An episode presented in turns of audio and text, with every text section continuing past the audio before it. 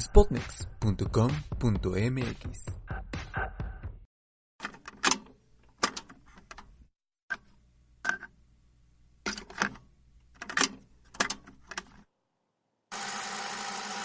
Tal vez se terminó el libro, pero no la historia. Siempre hay más en Contrapuerta.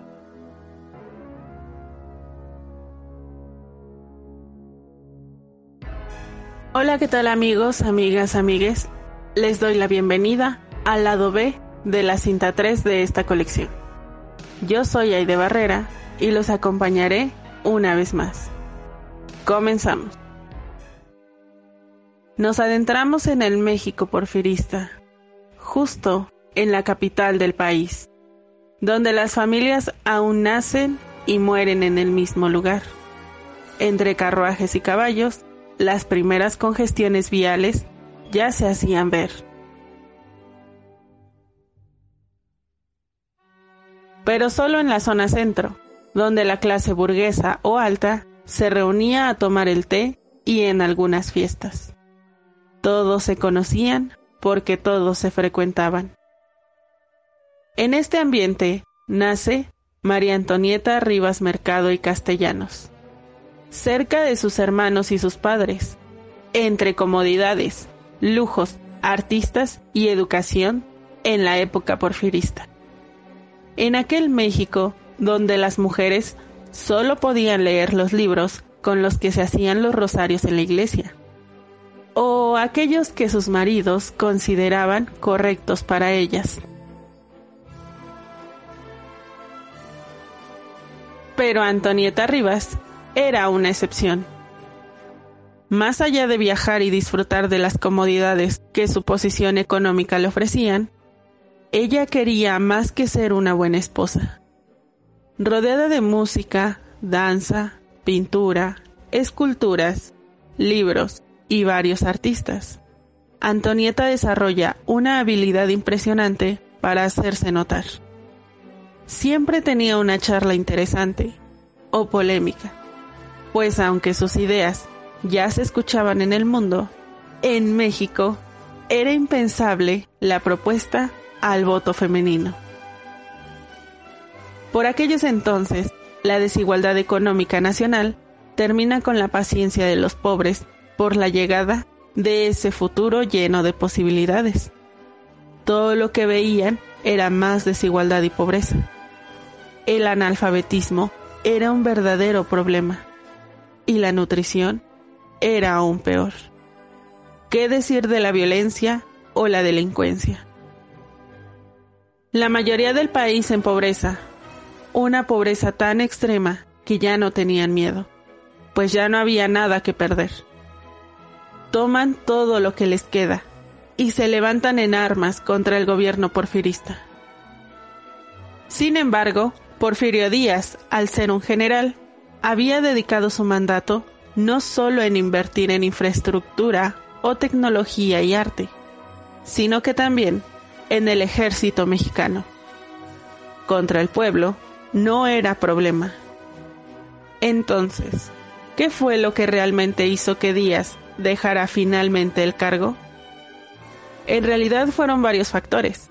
La edad de Porfirio Díaz era un problema para seguir conservando el mando. Además del impulso por parte de los burgueses y aristócratas,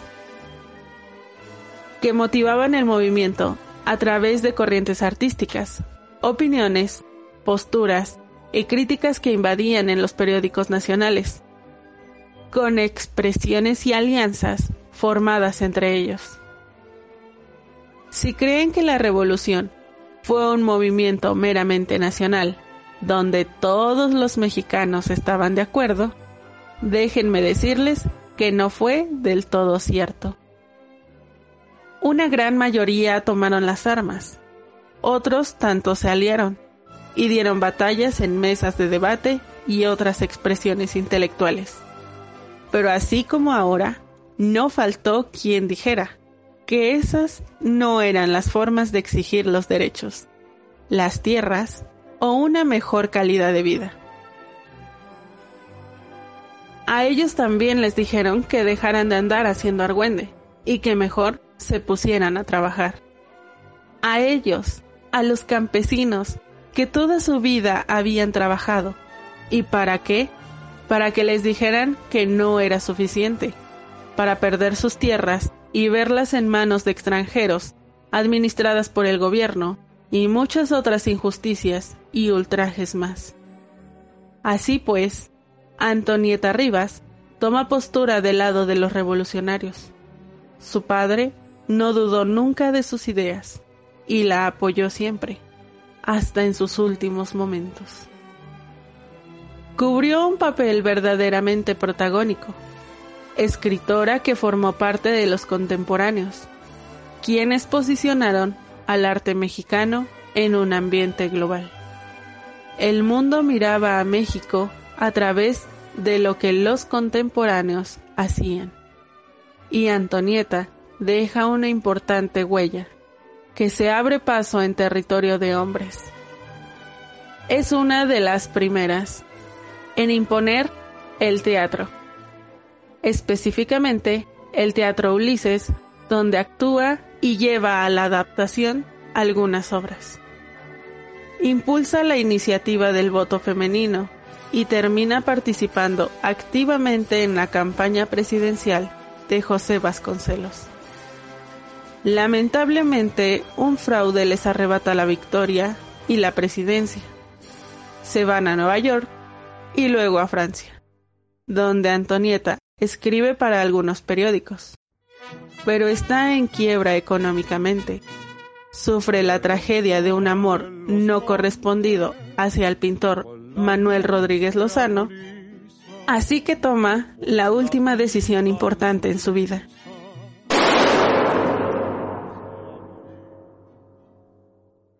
Su cuerpo en una fosa común, su historia olvidada.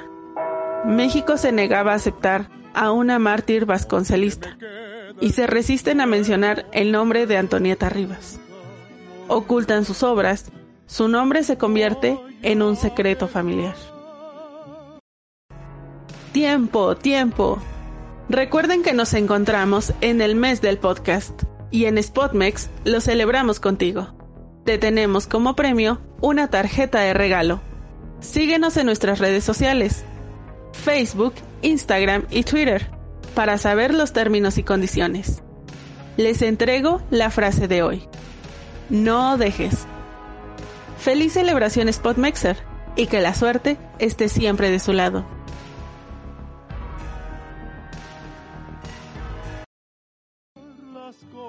Pero había un pequeño detalle con Antonieta. Se había casado a los dieciocho años con Albert Blair, con quien tuvo un hijo, Donald Antonio Blair Rivas Mercado, quien muchos años más tarde se casa con Catherine, quien al llegar a México, después de casarse, pregunta sobre la madre de su esposo. Tal vez se habría conformado con la versión que le dieron. Cuando yo preguntaba sobre ella, la mamá, pues, se había enfermado en París y había muerto en el hospital. ¡Qué pena! Eso fue todo. Más temprano que tarde, Catherine escucha de la voz de una amiga una versión completamente diferente. La llevan a investigar por muchos años. Poco a poco, la historia de México y de Antonieta Rivas se sincronizaban armónicamente y van dando vida a la novela histórica, A la sombra del ángel, donde Catherine S. Blair regresaría a Antonieta a la vida. Rescataría toda la biografía de esta gran artista e intelectual posrevolucionaria. Además de A la sombra del ángel, existen otras obras que rescatan parte de la historia de Antonieta Rivas. Entre las más emblemáticas podemos mencionar la novela México hispano-francesa, Antonieta, dirigida por Carlos Saura, o el famoso Diario de Burdeos, que escribió la propia Antonieta. En fin, espero hayan disfrutado tanto como yo este recorrido. Y fui descubriendo esta persona extraordinaria en todo sentido. ¿Por qué es que cuando fui a buscar los periódicos casi no lo mencionaron? Era una mención Nada más un párrafo y ahí se quedó. No olviden nuestra cita la próxima semana. Aquí. En nuestra portal. Spotmex punto com punto m x